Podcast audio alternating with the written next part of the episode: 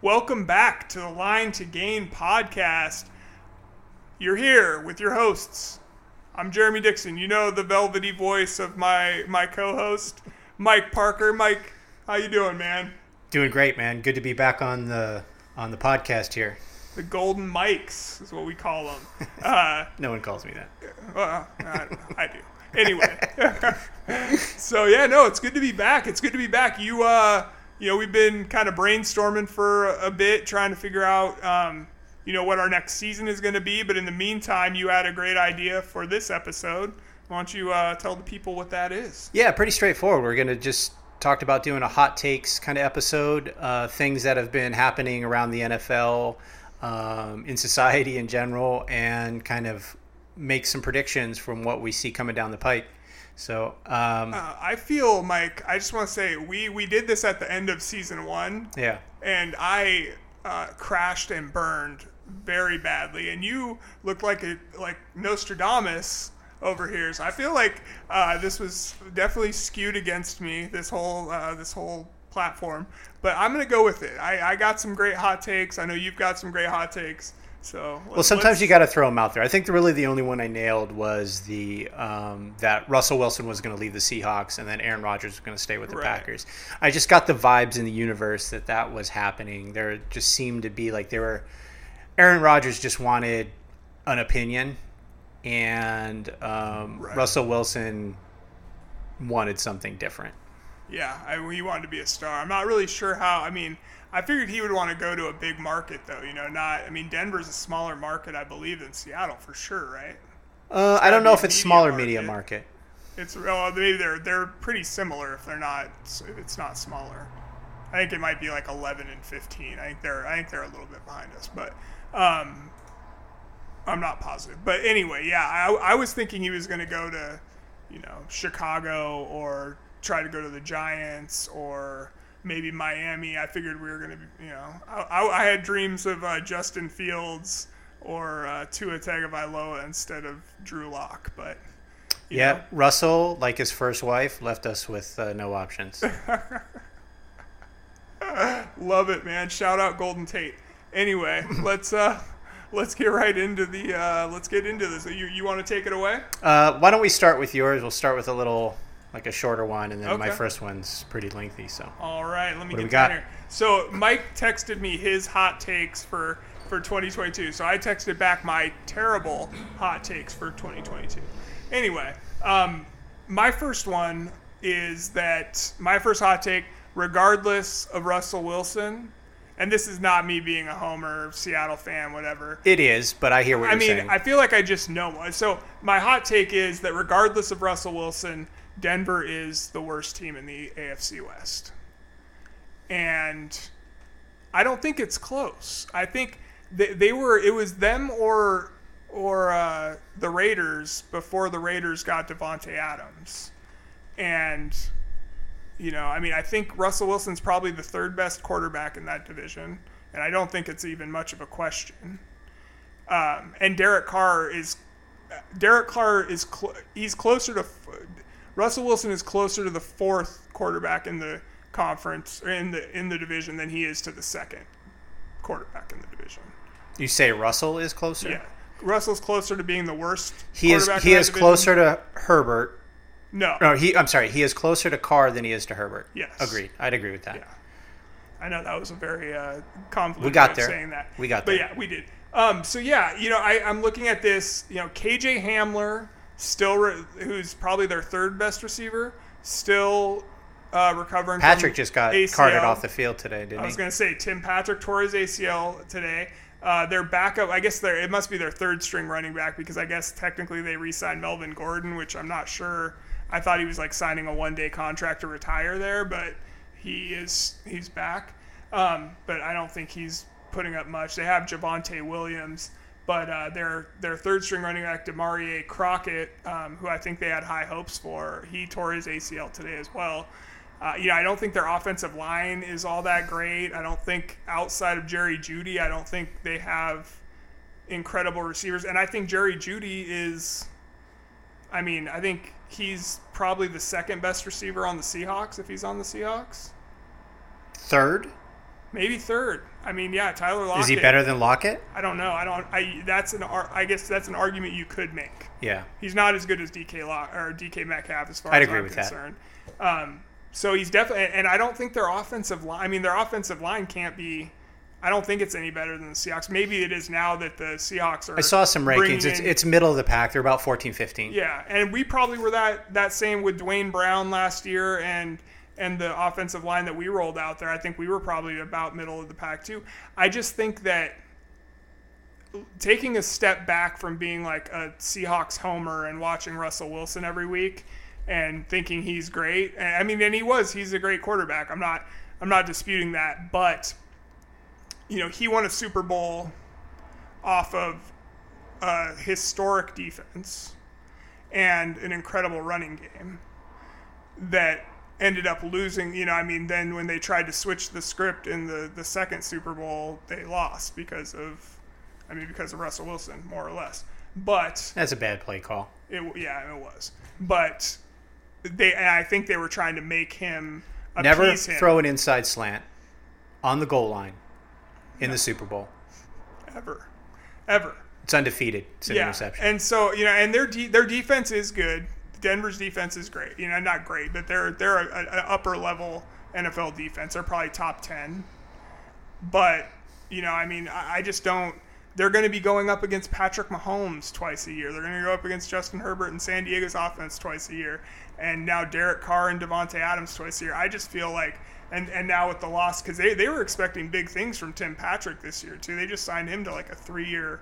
$40 million contract or something in the offseason. So, Yeah, I don't think you're too far off with the uh, fourth. Um, I heard an interesting hot take today that the Chiefs were the worst in the AFC West on paper.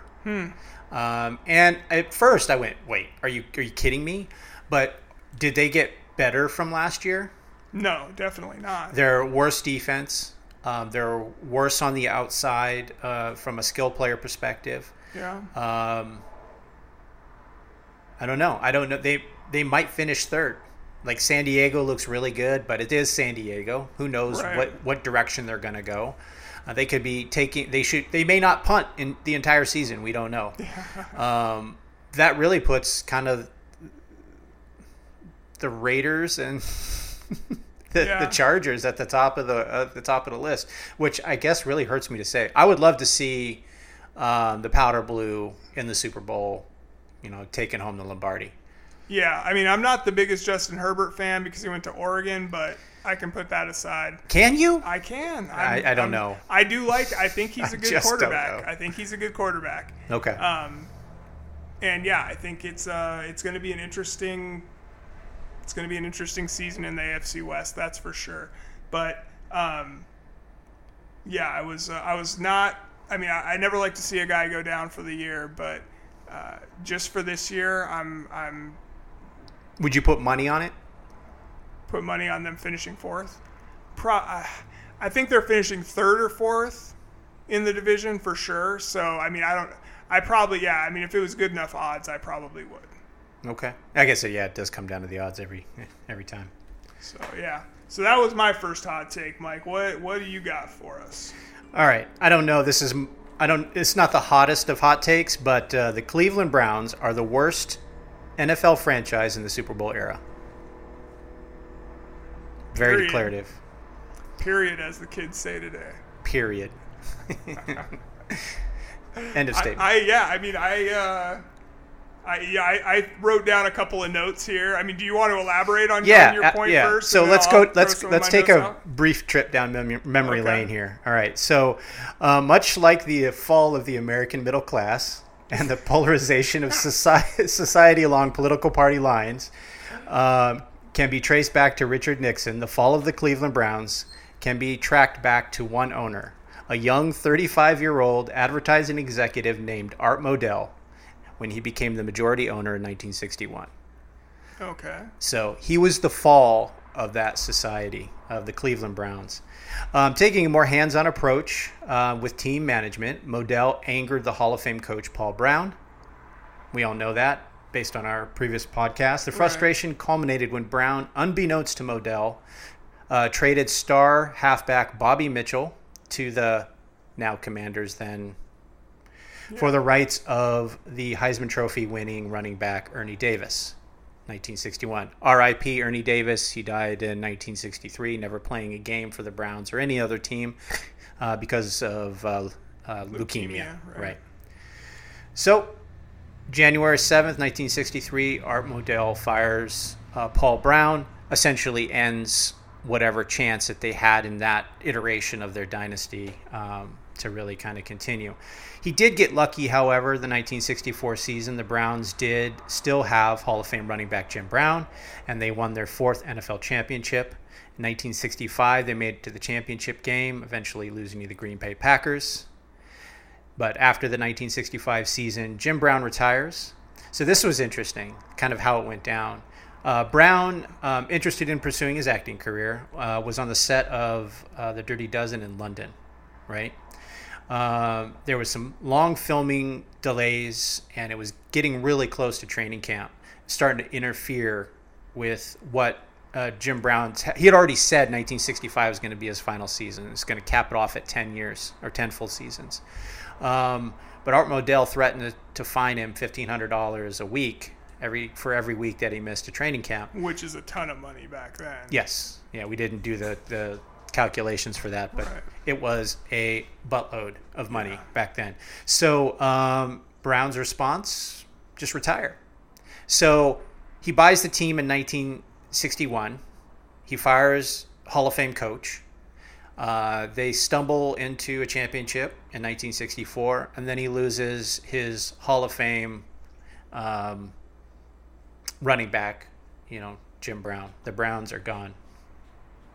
So essentially, 1970s, medi- they lived in uh, mediocrity, uh, 0.499 win percentage. Uh, 80s, they had a 51.9 uh, win percentage, and then the 90s plummets to 0.36 or 36 percent. Um, and then in 1995, Art Modell moves the Cleveland Browns to the Baltimore area. They changed the name to the Ravens. We all know that. Um, Cleveland is awarded the expansion team. Um, it was Al Lerner who bought the team.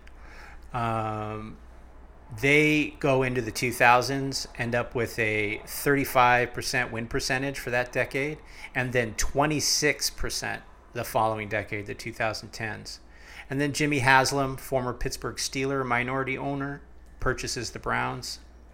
And then the 2016 and 2017 Browns uh, go a combined 1 and 31, including an 016 season in 2017. So that's kind of like the stage where they went from probably the top one to three best franchises in the 1950s and 60s to absolutely the the bottom in this uh, one in the Super Bowl era. Right. Well, I mean, can I? Can Yeah. I have to throw some, some What- thoughts what's your in res- here? yeah, what's your response to that? My notes. The first thing I wrote was absolute trash franchise. Uh, essentially sold their soul to the devil this year. We'll get there. Okay, okay, so you don't want to go that far back. I was just go, yeah, I was going back. I was kind of going back through the quarterbacks they've drafted. Tim Couch. Mm-hmm. Yep.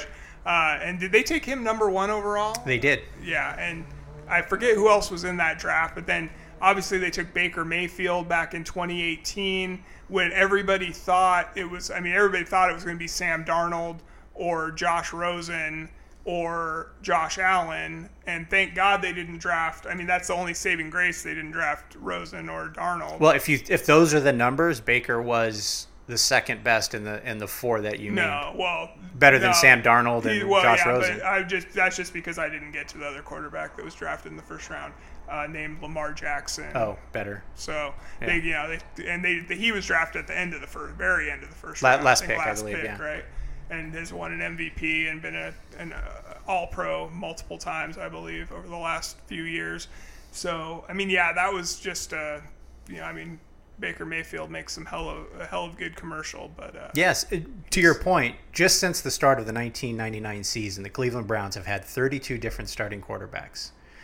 Regardless who starts on uh, for the Browns on game one of the a 2022 season, it will make it number 33. Probably uh, Brissett, Jacoby well, Brissett. then whenever he who shall not be named uh, is back from suspension will be 34. uh, yeah, So, and it doesn't sound like it's going to be for a whole season. So I'm waiting for the appeal. Yeah, So that's not it, their ineptitude doesn't just go back to their quarterbacks. It also includes their uh, head coaches. They've had 21 different head coaches uh, since Paul Brown was fired. wow, Um, that's an average tenure of less than three full seasons. Of the 21 coaches, only five finished their tenure with a record above 500. Blanton Collier, who took who took over after um, Paul Brown, basically was an assistant coach that got elevated, and then played with Paul Brown's team, won the Super Bowl or uh, the the national or the world title. Q Barry Switzer. Yes, exactly. This is a, the perfect modern uh, analogy.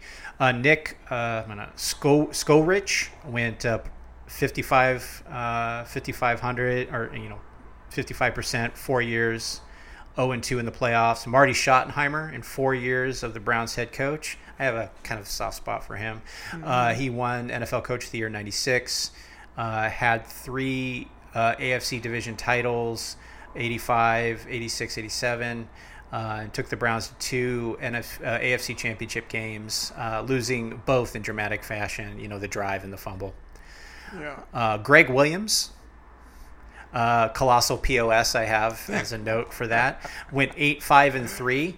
Um, that's a 62% win percentage in 2018 when he took over for the fired Hue Jackson. So basically fell backwards into that. And, and Stefanski, uh, the current uh, coach, is currently at about uh, 57% win percentage. Um, with, uh, I suspect, um, if we're just analyzing what the Browns have done over the years, uh, I, I suspect that that win percentage to decline over time. The more that he's on the field with the Browns, the lower that per- win percentage will be. yeah, okay. So there, the, it's not just the coaches, it's not just the quarterbacks. I was just gonna say, I'm sorry to interrupt you, but I was gonna say running back. Didn't they draft Trent Richardson in the top five? Yeah, but they got rid of him with a to I guess the Colts for a pretty Yeah. good deal at the time did once they? they kind of abandoned. So Right. it was kind of yeah we messed up and and took the wrong guy, uh, but we kind of made it back with you know getting some good draft picks and stuff like that on the trade. Yeah, Can I tell a quick Trent Richardson story that I saw? Like I think it was on Real Time. Yeah, what do you got? Or uh, uh, Real Sports with uh, Bryant Gumbel. He they were interviewing him after he had left. So he was in Cleveland, had you know like ten people living with him at his house, like brothers, uh, mother, grandmother, like aunts and uncles and cousins and buddies, and maybe it might have been more than ten people. Anyway, he moves to uh, from Cleveland to Indianapolis. Not a very long drive, he says. And he had to pay to have everything moved. Like he had, he had 10 or 12 or 15 people living with him, and those people couldn't pack up and move the stuff from one, you know, one mansion to another. Instead, they were like, "Oh, we'll just send the movers, and we'll, you know, bring our stuff." He had to have all his cars shipped, everything. Anyway, uh, he said his accountant called him and was like, "Why are you paying for 10 Netflix accounts?" And he was just like, "What are you talking? I didn't know I was." And he's like, "Yeah." He's like, "Tell everybody to use the same Netflix account. What the hell's wrong with You're You're in the same But- house. Yeah, I was like, so ten people in the same house had uh, all. He was paying for ten Netflix accounts for all different people. So I just thought that was crazy. But I am. I imagine at a certain point it becomes difficult to track every single penny that's going out of your account. right, But um, I feel like I would have a better understanding than that at least. yeah, I would hope so. I would hope so. But I'd be like, why Yeah, is there why is there get- 14 profiles? I, I have to scroll through to find mine. yeah, exactly. Yeah. Well, it just I, I just thought it was interesting to look at yeah how these guys are taken advantage of by people too. So, so Yeah. save your money. Yep. NFL players.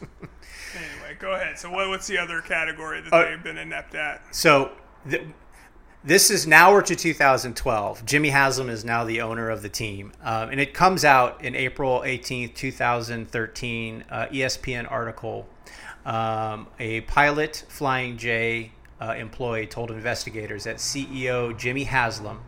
The, the now owner of the Cleveland uh, Browns, that he knew about the rebate fraud that was happening at his uh, truck stop chain uh, that his family owns.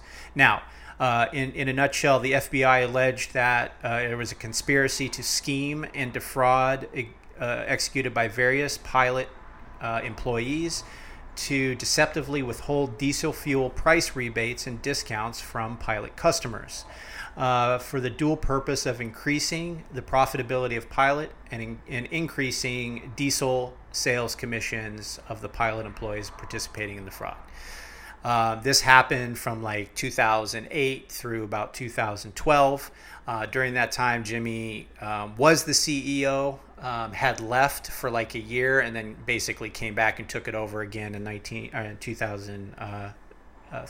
Uh, so um, let's see here. Uh, one employee and a, conf- a confidential source told investigators that the rebate scheme was discussed during sales meetings attended by Haslam um, and referred to the practice by many euphemisms like manual rebates and quote unquote screwing. I never even heard about this. You had no idea. No, not at all. This is crazy. Yeah. Now I don't pay much attention to the Cleveland Browns for, for well, good yeah, reason. but this is this is a um, a federal case though that's crazy. against yeah, an NFL even, owner. I do not remember this at all. But that's awesome. Yeah, I mean that's uh, that great digging. Well, Jimmy was caught on tape referring to the scheme specifically, stating, "Sounds like Stick's old deal with Western." Stick refers to John Stick Freeman, the then VP of Sales, and Western is the Western Express, one of the defrauded trucking companies. So they got him on mic basically saying this stuff in a sales meeting. Again, the scheme lasted from 2008 to 2012. Pilot Flying J was found to have defrauded the customers out of over $50 million. There were 92 million in criminal penalties and 85 million in civil settlements. 17 employees were convicted of some charge related to the scheme. The highest was Mark Hazelwood, uh, the then president and direct report to Jimmy Haslam. Okay. The NFL, despite mountains of evidence, decided not to take uh, disciplinary actions regarding Jimmy Haslam's ownership of the Cleveland Browns. Um, they went uh, 0 16 in 2017, essentially the year all of this stuff was uh, coming down. So on top of all that, Al Lerner, well, you had Art Modell basically the line of demarcation of where the Browns went from a really good team to a really bad team. You had Al Lerner, um, not a bad guy, but owned a, a team that was the worst in 20 years that he kind of was around that. Well, 15 years as he was around that team, and then um, Jimmy Haslam, who is was basically investigated for fraud. Um, but that's not it. That's not it with Jimmy. Jimmy. Let's hear what did Jimmy do? Jimmy Haslam, fresh off his legal issues with uh, pilot Flying J, throws all his energy into rebuilding the Browns and his image at the same time.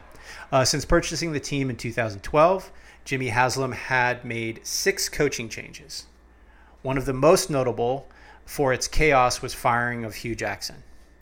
In his efforts to, uh, to learn the business of the NFL, Jimmy was known to talk to all people about various things related to, the, to their piece of the team. He would ask position coaches to rank the talent the scouts drafted and the scouts how the coaches were doing developing talent. He'd essentially be pitting uh, these peers against each other, even even their boss, and just creating a lot of, uh, of turmoil uh, inside the team. Uh, during the 2014 NFL draft, as Johnny Manziel started to slide, Haslam was pushing for Manziel to be drafted with their second first round pick. The GM, co- GM and the coaching staff and many of the others in the war room were looking to draft Brandin Cooks of Oregon State. Okay. Um, and grab Teddy Bridgewater in the second round. That was the strategy. However, Haslam didn't like how Teddy shook his hand.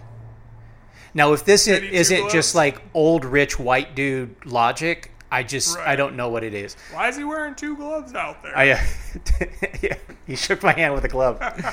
I didn't like the cut of his jib. Yeah. Like I just don't understand what any of that stuff means most oh, of the oh, time.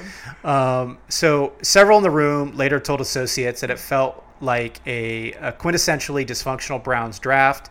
Uh, team leaders on different pages and bad decision bad decisions leading to more bad decisions. Both Gilbert and Manziel would flame out um, with the owner in the middle of it all. Good times um, in that particular draft. Okay, this is where it kind of gets like really weird.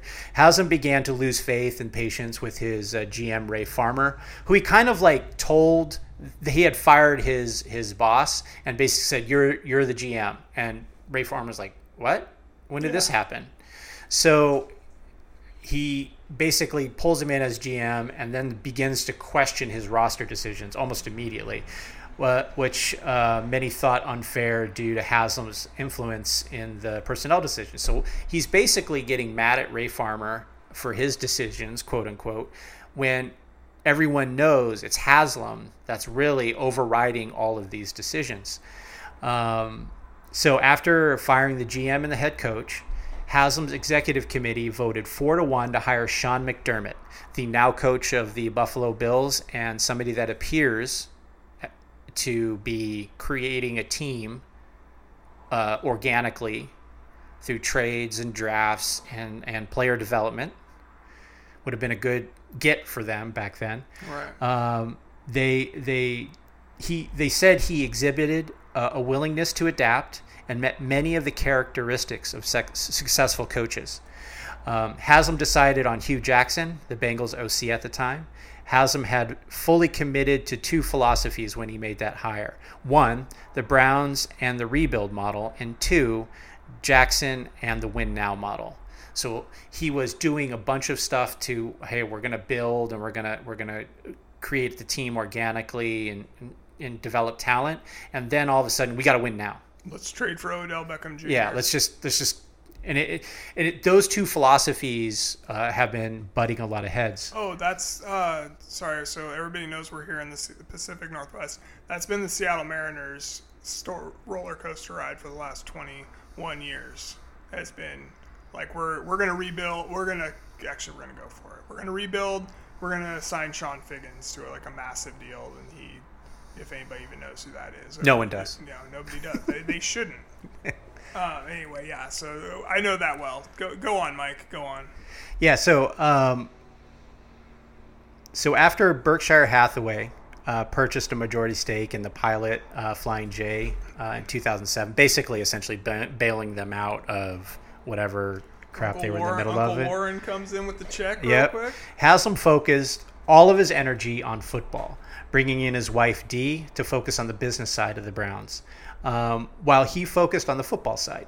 Um, the first order of business was to slash the prices they were charging to their advertisement uh, partners. Uh, this angered the sales department. Essentially, Dee's response was, "Why would anybody pay for this?" uh, for losing to advertise with a losing team, and there's like a certain like amount of uh, she was embarrassed by it and didn't want him to have to pay the full price, you know, f- for that relationship. um, and then things generally work out when owners get very involved with the running of a sports operate uh, sports organization. Well, you so, you yeah. cue me up pretty well because her comment she later. Uh, uh, denied saying this but was caught in a meeting if we had known how hard it was how hard it would be we never would have bought the team you that's something you really want to hear from yeah. from your owner as well so um, this all stuff culminates with uh, Hue Jackson and Todd Haley the OC at the time arguing um, on Hard Knocks I, I watch hard. I, have watched every episode of Hard. Like he walked away, uh, Haley, and was like, "Yeah, one in thirty-one. Yeah, it was wild. Just completely man. called him out. It's it's just completely bonkers. And, and and now with this bright idea, Haslam brought in a speaker, this guy named uh, Bill Hybels, to speak with the team about leadership. Um, him he uh, this Bill um, was fired from his church due to several claims of a toxic work environment and sexual harassment. So again, fits right in. Oh, That's yeah. the real trajectory of the of the Browns. Toxic kept, work environment well, and sexual harassment. Him on to uh, talk to new team members. Anyway, go ahead. So next they hire Freddie Kitchens. Full stop. Oh god. I mean, this is where we're at. And that wasn't that like Baker Mayfield's choice essentially. They thought uh, he, they. I, I don't know if it's his choice. A, he was a quarterback coach. he was the OC. Yeah, he was the O. He was the OC. he was the um, quarterback coach. Um, then was the OC under I think. Um, yeah, he was the quarterback coach uh, with under Hue Jackson, and then when Gregg Williams took over, he got moved up to OC. Okay. And then they gave him the job when they fired the Gregg next season. Yeah. or- yeah. Okay. So this brings us to the Desha- Deshaun Watson situation, uh, giving him 130 million guaranteed over I don't know how many years or whatever, and um, there are allegations that he had um, sexually assaulted, coerced. Um, 24 at least 24 women probably you know had 30 different massages with different people at least over like a little over a year um, i think i mean this is one of the worst decisions that i've I mean, I'm honestly, man, I'm uh, I'm surprised that handjob Bob Kraft didn't trade for him in New England. well he Or did sign he, him, he guess. did make a, a statement about it condemning watson I'm sure he did. I'm sure he did. and I don't know that that's like read the room, Bob. Why don't Why don't you just kind of crawl back into your cave and just like let this one play out? Oh man. Um, but I don't I don't know what they're doing. I don't know why they decided to make that. I don't know.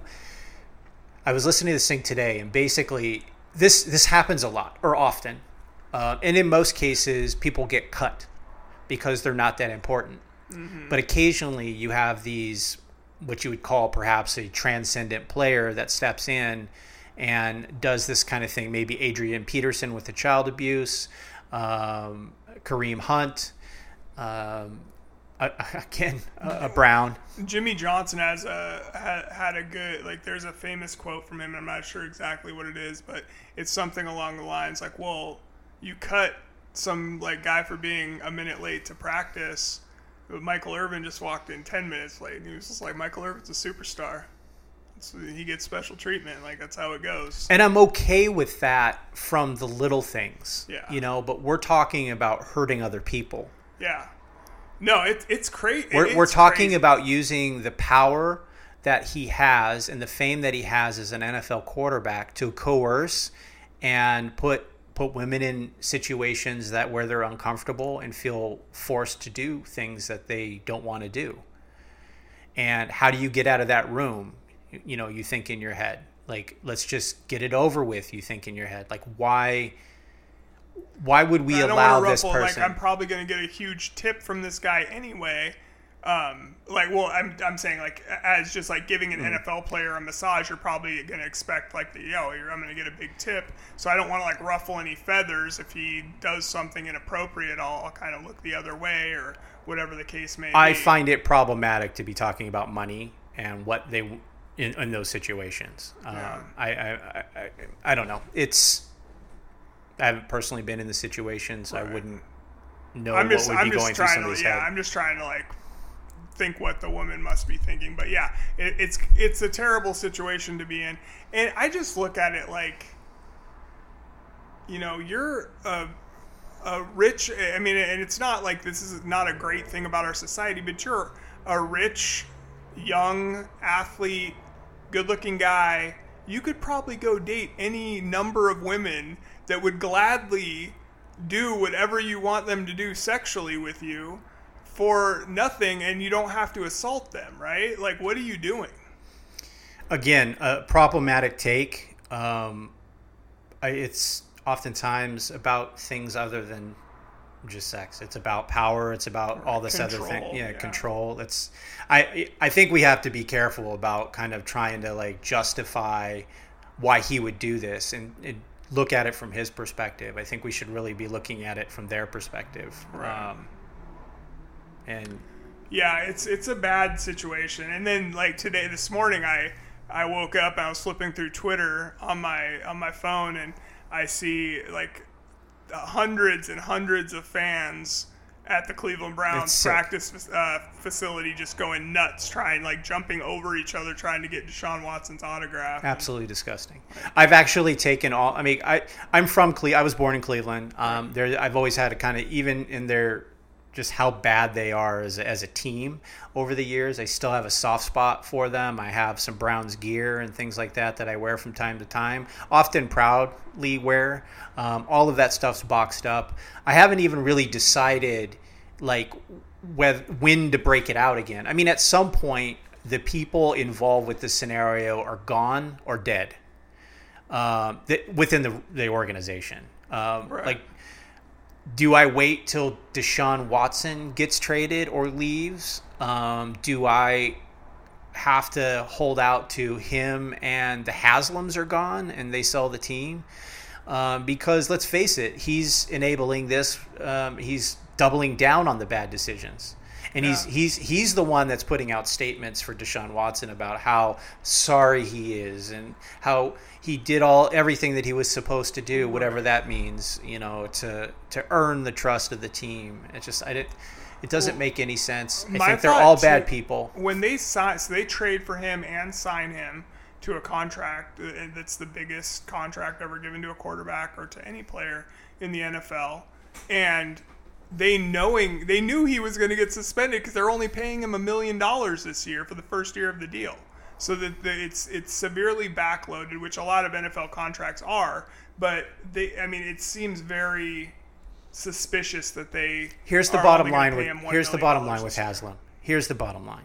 He risked his corporation, Pilot Flying J, and his freedom potentially for a scheme that netted the, that netted a multi-billion dollar corporation just about 50 million dollars.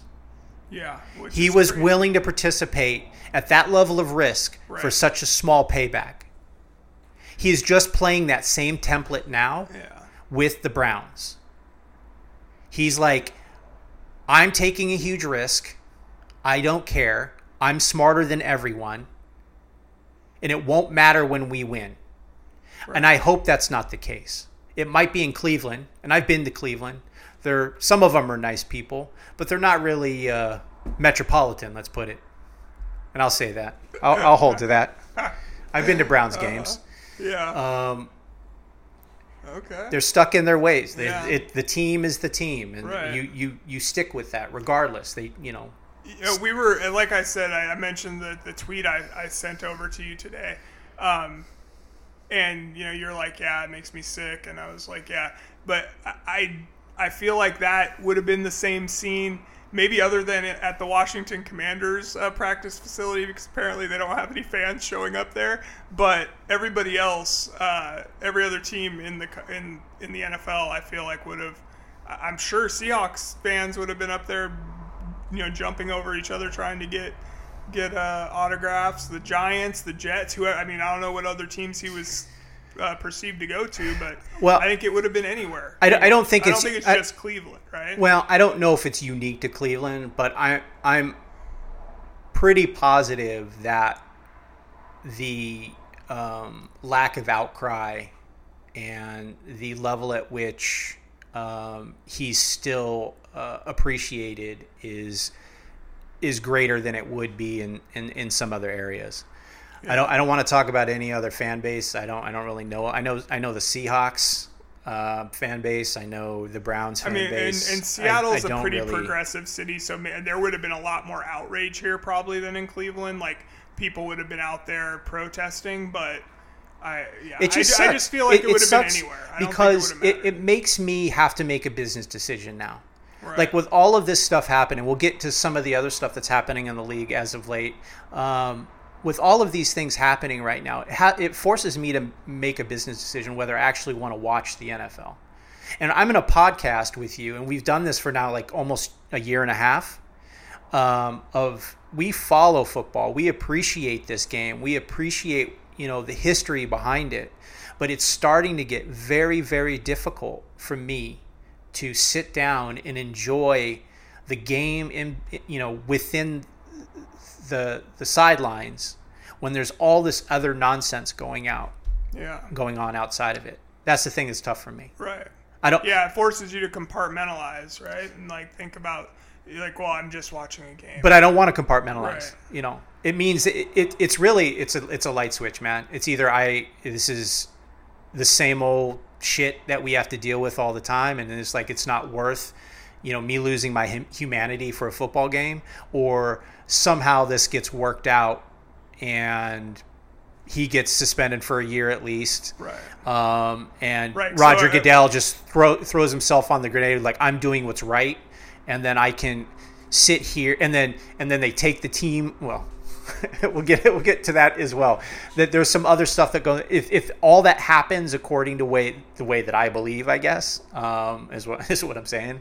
Um, then I can go okay the universe has been corrected. We, we're moving in a direction where we're making good decisions about right and wrong uh, and, and, and things like that. Well, that. I just go back to, you know, like you're seeing all these memes and stuff, like of all the different, like Josh Gordon was suspended 25 games over three years for weed, testing positive for weed, or uh, Colin Kaepernick never even got another opportunity to play in the NFL because he took a knee. Or uh, I don't know, Calvin Ridley was suspended for a full season, no questions asked, for gambling on the NFL, which of course is against the rules, but is not as bad as uh, uh, sexually assaulting 30 however many women that it plus, was. we'll just say plus. Yeah, yeah. And they, I saw, I saw something today saying that um, if the so where where we're at right now when we when we're recording this, uh, Judge Sue Robinson is, suspend, is issued a six-game suspension Recommendation. or recommendation. The NFLPA said that that's what they want, which is not. Well, they said they're not going to appeal any any decision Right. from the arbitrator. Okay. And then the NFL has until Thursday morning to issue an appeal. And if that, that appeal, though, is just heard by Roger Goodell, so he can make the decision. Well, he's the one that it, would be appealing. And then he can hand down whatever he wants. And he's been criticized pretty adamantly and should have been for his varying degrees of, uh, of suspensions for players for domestic violence and all kinds of things. Um, so I think I, I feel like this is like he's looking at this as an opportunity to make himself look better by suspending Deshaun Watson for a year. And I guess apparently Deshaun Watson's camp has already come out and said they're suing the NFL if he is suspended for anything longer than the six games. Which just like read the room, my guy. Like everybody's pissed off that you only got suspended for six games. Well, he hasn't demonstrated any um, remorse, so it might as well just stick with his vibe, I guess. I don't know. Yeah.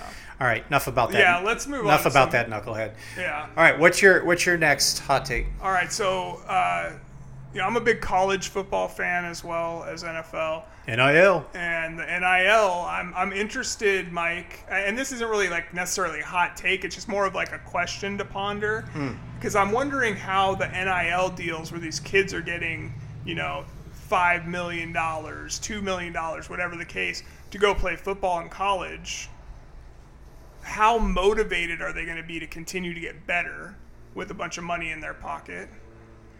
And then also, how is that going to affect how many kids come out early for college? Because you see, you know, star players are like, ah, I'm kind of on the fringe. I might be a first rounder, I might be a second rounder. If I can make that money on my second contract, I can get my family out of poverty, whatever the case. Now they already got their family out of poverty because they made, you know, five million dollars over their four, three years in college. Because you still have to stay three years and now I, why not just stay an extra year, get a little more seasoned, and come out and then you know make a make an NFL con. I mean, because these some of these are comparable to like second round pick contracts. You know what I mean? So, first point. Why does it matter if they make money at one place or the other? It only helps you, the fan. True. Who cares? Well, I mean, Let yeah, them make their money wherever they want to make it. It oh, gives I'm them not- options. yeah, I'm I'm, not- just, I'm I'm not- saying yeah. one, not you specifically. Okay. But one should allow them to make the money. I don't think there's Agreed. any problem with it. If they want to like stay in college for four years because they're making more money there than they would as a projected fifth round pick, by all means, do it. Oh, Get your college education, collect as much money as you can, and give it a shot wherever after. It doesn't matter to me, and it shouldn't. Right. It shouldn't matter to anyone else. And I also have to. We have to remove that idea that if we give a young person money, that it's going to completely destroy all of their motivation to succeed in life in other ways. Right. Yeah, I, I. I, I, hate the argument because every single one, I would lose motivation if I won the lottery. Yeah. I wouldn't want to work. But the, uh, so my my thing is that how many first round picks do you see just half like they get paid and then they don't they're just like oh man, I made it and they they stop trying they stop like putting in the effort so that I'm just curious as to how that's going to go it both in college and But who then- cares? I mean I'm as But who football- cares? I'm just saying as a football fan Somebody else fills that. Somebody else fills that gap. well hopefully I mean, it doesn't matter if they decide to not put in forth the effort; they're not going to be there for very long. right They have a very well greased process for moving talent through those through those teams. They know where to go get them. They knew they know what they need. They know the measurements of that person. They know uh, what level, uh, you know, the the other measurables, the speed, the the mental acumen, um, the the ability to um, talk about football and understand plays and watching film and study. Right. They they get all of that stuff. And then, well, so my other question that the, where, as pertaining to if they're going to stay in college longer, also, I'm looking at that from a college perspective. Like, so, you know, Alabama churns out 20 juniors that go to the NFL draft every year, five star guys, and they replace them with 20 more five star guys. Are half of those five star guys going to stay in college for their senior year at Alabama? And then, you know, how is that going to affect their ability to recruit that many more five star guys that are going to want to sit and wait their The turn smart teams will years? adapt. They, Yeah. it, it has no bearing on anything at all. Besides, they're messing it all up by my- moving everybody into super conferences anyway. So none of it Yeah, matters. But Mike, it's my. I, I'm just. It's a fun topic. I know. I'm, I, It's a fun topic. it's something I'm very passionate about. I hate that these so-called adults are interfering with another person's ability to make a living. Right. and we've been calling them student athletes for years as a way to get out of like paying them and giving them the amount of money that they deserve for the product what that they what they deliver. Yeah, for what they're earning Uh, school. and I would have been okay with them um, opening like there's no you can enter a transfer portal. There's no that that's the biggest thing. It's the transfer portal, Yeah. and I, not everyone's making five million dollars a year. Well, but like I- my I'm- entire offensive line is now making twenty five thousand dollars a year. That's not enough to make a living off of, right? no. So he's a scholarship employee with a what uh, with the amount of money that he's making from that particular NIL agreement is would put him in, in you know it, uh, below the poverty line. So it's not like a lot of these people are getting a ton of money off this stuff, No. right? The the rank and file players aren't making those big money, It's the, just the no, big it's amounts the of money. Top, it's the top guys, the five star high school players. So that's why it's a that make the fugazi, the whole argument. It, Yeah. it really doesn't matter. This guy now has some kicking around money. He can actually buy food, go out on a date. He can he can I read somewhere rent that, an apartment. Uh, the University of Texas has a thing set up because obviously they're like big time college football program. Uh, they're going to be paying all of their offensive linemen like they already have like a set number. So like you commit to the University of Texas, regardless of what else you can go out and get on your own, we're going to guarantee that we're going to pay you. Here's the floor. fifty thousand dollars or Here's the something floor. like that per year. Hey, I'm Which, okay. They were doing this. they great, were doing this stuff before. Yeah, it's just now it's out in the light. Now right? you're not saying the kid the kid's ineligible for the NBA dra- Yeah. NFL draft. Reggie Um, Bush or What about the guy uh, Pryor out of Ohio State who got a bunch of tattoos and stuff like that, and ended up serving a, a two or three game Yeah, suspension? Crazy. I mean, that's ridiculous. Yeah, Webber, buddy could give you Chris Webber? for free. Yeah, Chris he, Webber. he completely wiped from the University of Michigan because the he took some money. The whole dream team or uh, the whole Fab Five. Yeah, it's crazy. It's crazy. Yeah, I'm I'm for it, man. I'm here Let- for it. let's- I'm, I'm let's- all about the athletes. Let's stop making these kids criminals for doing the same thing that everyone else did, but a couple of them got caught. yeah. And hey, let's start going after the coaches instead. Yes. Keep the kids. I like it. I like it. All right, there you go. All right, let's go. My next got, one. Got you. fi- I'm glad I got you fired up. got, Let's got some heat in here. Let's go. All right, so uh, my next hot take: Trevor Lawrence is the best quarterback from the 2021 draft. Now, I don't think that's much of a hot take, and it's not even close. Um, and he will be top eight quarterback in 2022.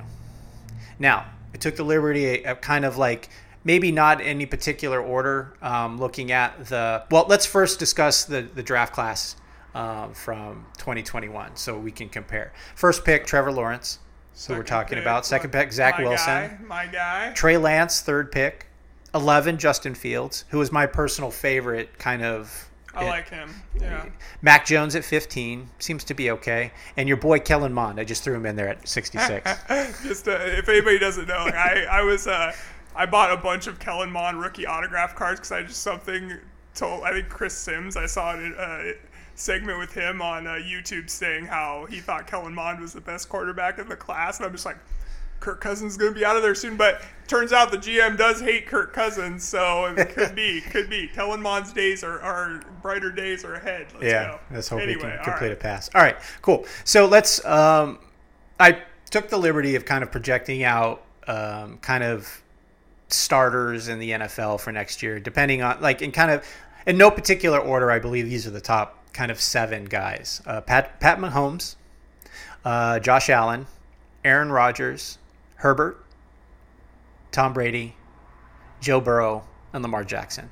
That's seven. Now we're getting into the next kind of the place where I think that Trevor Lawrence has a, an opportunity to get it to. We're talking about Kyler Murray. Okay. He can be better than Ky- Kyler Murray. Yeah. Um, Derek Carr, Yeah. better arm talent. Uh, Matt Stafford, Yeah. that guy blacks out and just has really bad games from time to time. Yeah. Dak Prescott, not sure what he is yet. Right. Smart quarterback, Yeah. hasn't really done much. Yeah. I wouldn't be. I wouldn't be surprised if Trevor Lawrence was as good or better than Dak Prescott. Russell Wilson, that was the last one I had on my list there. Yeah.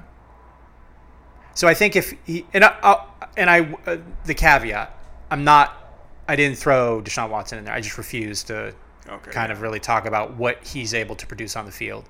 Um, so there is a caveat to that. He might So be wedged. probably would be. I mean, statistically, would probably. Yeah, well, we don't know yet. He hasn't Right. played for a year and a half or Right. whatever. All right, so let's just move on from that that guy. Um, so I'm expecting a huge bounce back in his sophomore season under Doug Pederson, the new head coach.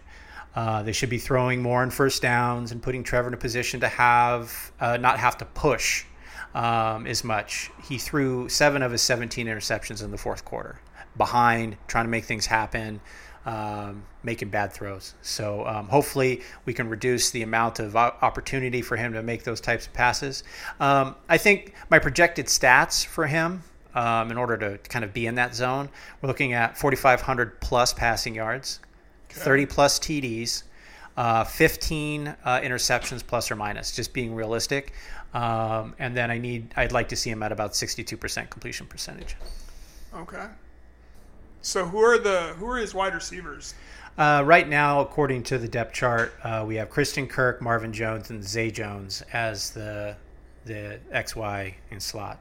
Okay, and they have Laviska Shenault too, right? Shenault, Treadwell, and Agnew. I think Shenault, like he he was putting up big numbers um, last year, I think, or maybe the year before, um, with uh, what's his name, the uh, Gardner Minshew. Um, before he got traded up to Philly, I think he was that was kind of his number one target, and he was uh, he was great at. Uh, He went uh, he was he's from Colorado, so he was really good at Colorado, and then I think was a first round pick over there. So yeah, I mean he's got he's got weapons, Potential got, weapon. Evan Tra- Engram. Travis Etienne is there. Yep. Um, I'm not sure who their backup running backs are, but James Robinson. okay, and he's he's a nice little uh, change of pace back. And then um, you know I think their defense is is interesting too. Like they're not they're not terrible. They have like some young aggressive guys, and, and yeah, I think you hit the nail on the head um, with Doug Pederson. Like that guy was able to turn Carson Wentz into a a Something. good, good quarterback. You know, I mean, he, I'm pretty sure he was an All-Pro quarterback one year with Doug Pederson. so- Sometimes it's about just understanding who your quarterback is and what their talents are, Well, and, and, Doug and develop. Pederson won a championship with uh, what's his name? Yeah, adjusting the playbook. Yeah. Right. What's his name? I'm blanking on the kid's name now. Damn it! I know I can see Big D Nick, face. Nick Foles. Yeah, Big D. Yep. But yeah, I, I do agree with you. I think uh, I, I do think I, I don't think that I, I know you hate Zach Wilson. I watched every BYU game Zach Wilson uh, last year there, and he was so fun to watch. It was like Steve Young or uh, you know, Come uh, on. Randall Cunningham Come running around out there. He's got a cannon for an arm. I believe- He's, yes. He's speedy and he's fun to watch. And I just think that if he's put with the right offensive system, that he can do well there. And I think that Robert Saleh in New York, if he can get the defense down, that they're going to be. I, I think they're going to be good. I, I think they have the, the coaching. I have year. the coaching staff in place, but here's the one thing: you couldn't get RG three to slide, and you're not going to get Zach Wilson to stop making stupid throws downfield. It will not happen. That'll be that'll be the te- the, the telling take point take right there. check down. Take what they give you. Yeah. Take what they give you. Move the chains. Move the chains. Sometimes these guys get it in their head. All right, And there's nothing about his life, Zach Wilson, that has told him to be humble. that's true. So that's a I mean, problem. we uh, might uh, call him B- Big D. Uh, No, no, no, no. Zach I don't W, like. That's what I hated about him. Just like this constant barrage. He's like, everybody, New York City loves this guy. I had, I had to, I had to, basically block all of those stories on Oh, Twitter. I just, I man, couldn't, I couldn't do it. It Anyway. was too funny. Um, you, I, you just have to you have to take it with a grain of salt, and like who knows how much of that's true. But anyway, um, is that all for that one? That's all for that on? one. All right. Yeah. So my next hot take is that Aaron Rodgers will not miss Davante Adams, and Allen Lazard will be a household name by week eight. Yeah, I mean, I think they still have a lot of good talent, but the one thing you're gonna miss is the the connection. So he needs, if he can't get that connection with somebody, So I went back through. He went from he started uh, Aaron Rodgers' first starting season was 2008. He went from Donald Driver to Greg Jennings to Jordy Nelson to Randall Cobb. Randall Cobb, people thought he was going to be an MVP candidate, and then he ended up getting hurt, and uh, I think he tore. but that's the knee. connection we're talking Yeah, about, though, right? Yeah. And then he went on to Davante Adams from there. But he just he finds the next guy. Who's the best in that group, though?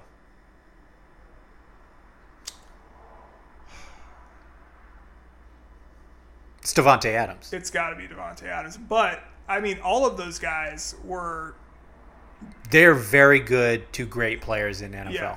But with, were, sure. were they good to great players on any other team?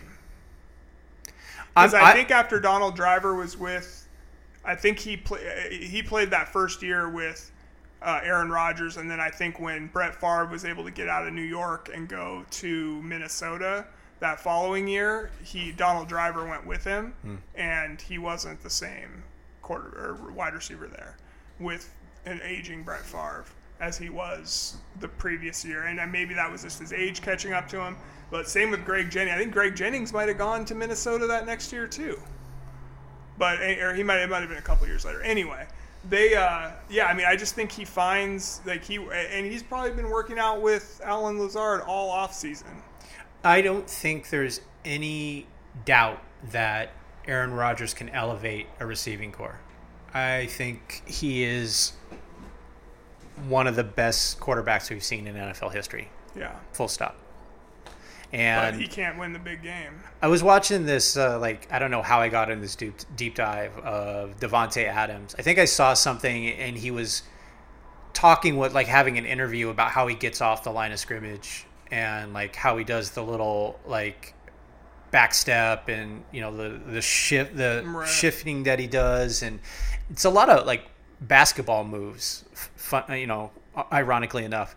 But I just, like, this dude just knows how to get off the line and, and not get jammed and s- still get to his spots and Right. it's it's a talent that you don't see. I don't see it in DK Metcalf. I mean, he, he's just I'm gonna I'm gonna barrel over you off the line. You're not gonna. I mean, you can't jam him because he's so big and strong. But like you can get him off his spot. You can get him running out of bounds. Even on the you know, like that's what he'll do. You just you just leverage him. I've seen it. Yeah. It's not the route runner. That's the important thing. I mean, that's what Steve Largent made his career on. That's what Jerry Rice made his career on. You know, just precision and and catching the ball. And uh, Davante Adams does that. He catches the ball. He catches the stuff that gets to him. Um, haven't seen that with Lazard very. often. You know, he catches more than he drops, of course, but he does have some frustrating drops. You know, when uh, Aaron gives you that face, like Yeah. Yeah, well, we'll see. I, I'm, yeah, I'm, I'm interested. I'm interested It's- to see. Yeah, I think, I, I really think that Allen Lazard's going to be the guy this year. So everybody out there listening, draft him in your fantasy football leagues. I would say. well, I. It, this is like And I'm, I'm terrible at fantasy football, so you might not want to take that advice 100. percent But yeah. So you just make a point, I just a good argument, yeah. and then completely blow it up. Blow it up. Good work. I do feel good about the. I do feel good about him. So I think this is the year where you go, is it Aaron Rodgers or was it Davante Adams or whoever, right? And I think this year if he can make make that offense run, he's got a he's got good running backs, good offensive line. yeah, it's gonna be it's gonna be good. To Live or die by that pass game. All right. So what? Uh, where are we at with your next one? All right, let's go on to this crazy one. Um, is the coach of the Dallas Cowboys the worst job in the NFL? You- manage or uh, head coaching job in the NFL. I posed that question, but let me give some some background, and then we'll see what your answer is. So H.R. Bum Bright, uh, an oil magnate, magnate, uh, who purchased the team in 1984 for 85 million dollars, fell on some tough times. He lost 29 million in the 1988 collapse of the First Republic Bank Corporation during the savings and loan crisis. This is where like Washington Mutual uh, folded during this period of time. Right. Um, this is where one of three S&Ls failed. Savings and loans failed. Um, this forced him to sell the Dallas Cowboys to cover his losses. Here comes Jerry Jones, yet another oil man buying a, te- a professional team in Texas. It's just ironic. Um, purchased the Dallas Cowboys in 1989 for 140 million. I mean, that's quite a profit. 85 million, you buy it in 1984, sell it five years later for 140 million. Not a bad turnaround on that. Jerry immediately fired Tom Landry and hired Jimmy Johnson. Great decision. Then coach of the Miami Hurricanes, former Ar- Arkansas defensive line teammate of Jones. Did you know that? Right. I did. Okay. Um, in, a- in an Jimmy turns the team over uh, very quickly, building the Dallas Cowboys into uh, to a team that wins um, three Super Bowls during his tenure. I say uh, tenure with an asterisk because the third season was coached by Barry Switzer, but it was essentially the team that Jimmy Johnson had built and had had you know vision for. Um, and in an all-time bonehead move, Jerry Jones decides to go to the mattress on personnel moves, offending Jimmy Johnson, who promptly resigns. Jerry doubles down on his meddling and decides to hire a series of head coach yes men. So Barry Switzer, the aforementioned Barry Switzer, three years. Chan Gailey, a year. Dave Campo. I mean, these names are just like ridiculous. Uh, two years. Bill Parcells. I mean, that's Bill Parcells has the chips, has the resume, so that's the exception to the rule. Wade Phillips, an, an amazing defensive coordinator, um, but has not really been able to achieve that level as a um, as a head coach. And then Jason Garrett, for some weird reason, probably because he was the ultimate yes man um, for Jerry Jones. Um, coaches a team for um, nine years, and then the current coach McCarthy, who for nine years. nine years, Jesus. uh, and then Mike McCarthy uh, has been coaching since 2020, and is pretty well known to be one of the biggest kind of like idiots in coaching. Yeah. I, But I- if you look at the like these guys, there's like n- like almost none of them got another job after this. I think Parcells retired. Um, yeah, yeah, it's, just a laundry list of like bad I- coaching decisions. I remember he tried to get Mike Holmgren to come down there, and Holmgren was just like, "No chance. Like, why would I want to go? Like, who wants to deal with that?" Just constant interfering of your owner. Like the sons are like the president and the GM. It's like you can't get away from it. They're they're always undermining you. So they bring in guys that are gonna be like, oh yeah yeah, you can do that. That's to me that when I watched Hard Knocks, or was it in season or was it Hard Knocks? I think it was, Hard, Knocks. yeah. That's why I was In- watching in McCarthy. season was the Colts. Yeah, yeah, you're right. Um, the uh, McCarthy just like watching him coach is like, oh yeah, Jerry. it's just Yeah. it just not Just not a good look. his ass too much, right? So yeah, my my point is is like by the simple fact that Jerry Jones hired you for this job means that you probably suck. Right. Or you're a yes man, or you're going to do what he wants you to do, or whatever. uh, Yeah. My, so my answer to the question is the coach of the Dallas Cowboys the worst job in the NFL? Yes. Because the owner's ego is too big. Yeah. And that's all there is to it. It's just like Al Davis with the Raiders at the end. Like you're not you're basically not winning until Jerry Jones dies or gives the team to his son, and then hopefully at that point his son doesn't try to become the next GM and president and screw it up even more. Yeah. It's the George Steinbrenner thing. Like, you know, I, I've been watching this Derek Jeter documentary, and it was, uh, he didn't, basically, they, so George Steinbrenner hired a, uh, a known like gambler and bookie in New York City to try to turn Dave or to get Dave Winfield suspended, and it came out that he was trying to basically pay this guy to say that Dave Winfield was gambling on baseball, and so they suspended George Steinbrenner for a year or two, and he had to go away. And they Was that when he was on Seinfeld?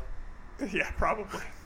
and then in 93 or whatever, when he came back, that's when the team started going in the right direction because of the moves that were made in the two years when he wasn't in, in charge. So, because I mean, they were the laughing stock of baseball for 22 years or something in there. And, and then they went on a, you know, probably the greatest run of modern baseball, you know, from 90, what, six until 2004 or something like that. I guess. So, You're the baseball guy, not me. Anyway, all right. So, what are my observations, though? I want to say Okay, this, yeah, though. let's go. Um, so, before we had mentioned from 1961 or whatever, uh, the Browns had like 21 head coaches. So, this is the thing that I thought was weird that they've only, the Cowboys have only had nine head coaches over the entire franchise history. They were established in 1960, and Tom Landry was the coach right up till 1989, and then Jimmy Johnson.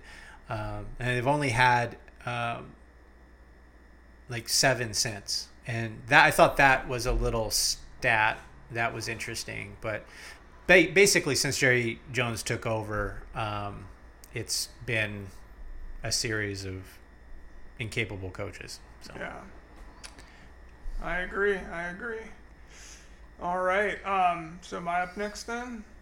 yes, Go. All right. So my next one is that Jalen Hurts will be the first quarterback from the 2020 draft to actually win a Super Bowl, and that's the draft with Joe Burrow, Tua Tagovailoa, uh, Kyler Murray, I believe, and or no, Kyler Murray was the year before. Sorry. Uh, and yeah, it was it, it was uh, Burrow and Tua were the two big guys that year, and I think Jalen Hurts is going to be the first one to do it. He, I, I think that the the offensive scheme they're not asking him to do too much, but he does have AJ Brown, DeVonta Smith, and Jalen Reagor all out there. Jalen Reagor, like we haven't even really seen him because he got injured his first year coming out of TCU. He's a first round draft pick. Guy's lightning fast and caught like he was ca- catching like 140 balls a year at TCU. Um, and then yeah, DeVonta Smith, obviously Heisman Trophy winner, uh, lightning quick as well. And then AJ Brown is, you know, just a monster coming over from Tennessee. He's got Miles Sanders and Ke- Kenneth Gainwell in the backfield. Dallas Goedert at tight end. Offensive line is good with Jason Kelce um, and a couple of others. They have a couple good tackles. Um, a, a super aggressive defense. I, I just think Jordan Davis, Fletcher Cox. Yes. What's that? Uh, that Georgia linebacker that they got too, supposed to be flying all over the field. I forget his name, but I know exactly who you're. Uh, Nakobe Dean, I think. Yeah, Nakobe got Dean, him in yep. the second round of the draft, maybe the third round of the draft. But yeah, I just think that that that team's going to be fun to watch. I think that's like Pete Carroll's wet dream is is what what that offense is going to look like. Um, I don't. I don't want to know what that actually is. I'm just joking. but I, I just think uh, I think he's in a great position to to do really well this year. and I I think that there's no competition for the Eagles in the uh, NFC East. Agreed. I don't think Dallas is not there um, by any stretch of the imagination with uh, Mike McCarthy as the coach and. Or Jerry Jones is the And owner. obviously the Commanders are terrible, and Yeah. the Giants are terrible. So um, they're they're going to be in the dance pretty much. Uh, Well, they did. They did make the uh, the last wild card spot um, in the NFC last year, the Eagles. Um, Mm-hmm. and I would say if I'm a betting man, I'd still, as quote unquote favorites, I would be looking at the Packers, the Bucks, and the Rams. But for like, if I was going to name a dark horse or somebody that I thought could shock the league this year, um, I was actually thinking about this the other day. It would definitely be the Eagles. I'm excited to like watch those, you know, their games this yeah, year. I am too. I am too. It'll it'll be fun. I, I'm yeah. I, he's an exciting quarterback. I love mobile quarterbacks that can throw the ball. He's not the most accurate guy, but I don't. You know, his receivers are going to make up for that because they're speedy as hell and are going to be able to run all over the field. And you know, AJ Brown is a big guy, so he's going to got a huge wingspan, all that stuff. He's going to be able to catch the ball, even if it's off target a little bit. I, I just think that it's it's going to like you said, it's going to be a fun team to watch, and I, I think he's Hey, and they still shot. got Gardner Minshew. I met I read an ar- article, E ESPN article about him the other day where he basically uh, bought a, a bus, converted it into uh, like a like an RV, Mm. and was parked in the the parking lot of the gym for like five months, just working out every day. Well, that doesn't bode well for him because I think that's the same thing Baker Mayfield did his first year in the NFL. But we'll see. I don't. root for but he had a full Minshew. RV, and it was Oh, at okay. training camp only.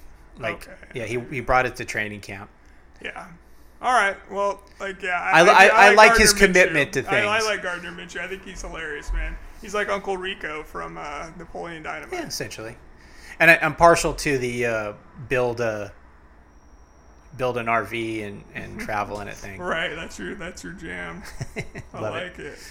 All right. What's your uh, what's your next hot take? All right, so this one's pretty, I guess, basic. We have already seen the best of Russell Wilson, aka J- Dangerous, aka the Asterisk, aka Mr. Unlimited, and my Mr. favorite, Unlimited. aka Robot Russell. What about? Never mind. Um, his uh, passing yards are basically plotted like a bell curve, um, so which means he's on the backside of his career. Like if you were like plot out his you know yards, it would kind of like have that bell curve shape, um, kind of peaking in 2020, um, and he still can't throw over the middle.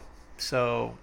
He, and he wants to be a pure pocket passer. I think one of the things that made him effective early on in his career is kind of being on the movement, the or being in motion, bootlegs, uh, moving the pocket a little bit uh, to make that work. And I just I'm not sure if he's got a deep ball. There's no question, Yeah. no question. But can Yeah, he make those throws one- over the middle? Right. Well, that's the thing, man. That's why you know the Seahawks basically wasted Jimmy Graham. They, you know, they you couldn't use your tight end in this offense because you can't see over the middle. Simple as that. Yeah, And that's an effective as route. a Seahawks- That seam route. Oh yeah, I mean everybody else, you know, I mean, and even Drew Brees, who must be a little bit taller than him, could at least like he used Jimmy Graham over the middle all day. So I maybe Russell's shorter than him, or maybe Russell just is scared to throw over the middle, or maybe he's so because that was always the knock on him in Seattle is that he's too scared to throw the interception. At least until the last couple of years, 'cause he's been throwing interceptions like crazy. but um, yeah, I, you know, I I put. Um, Seattle or the Seahawks offensive. We already touched on this a little bit in, in my first uh, my first uh, hot take about how the the Broncos were the worst team in the AFC West. Um, the Seahawks offensive weapons are definitely better. Uh, offensive line is a toss up, but it's pretty much impossible to block for Russell Wilson anyway because he can't see, so he has to scramble. There's no chance he can just sit in the pocket and sling the ball over the middle. That just doesn't work for him. So it's like I just I, I forget who I was listening to like a former offensive lineman just talk about on the radio about how you, you can't. You listen to the radio? Yeah, I still listen to the radio, just sports. Okay, sorry, sidebar. From time to That's a hot take. it could have been on a podcast. I don't know.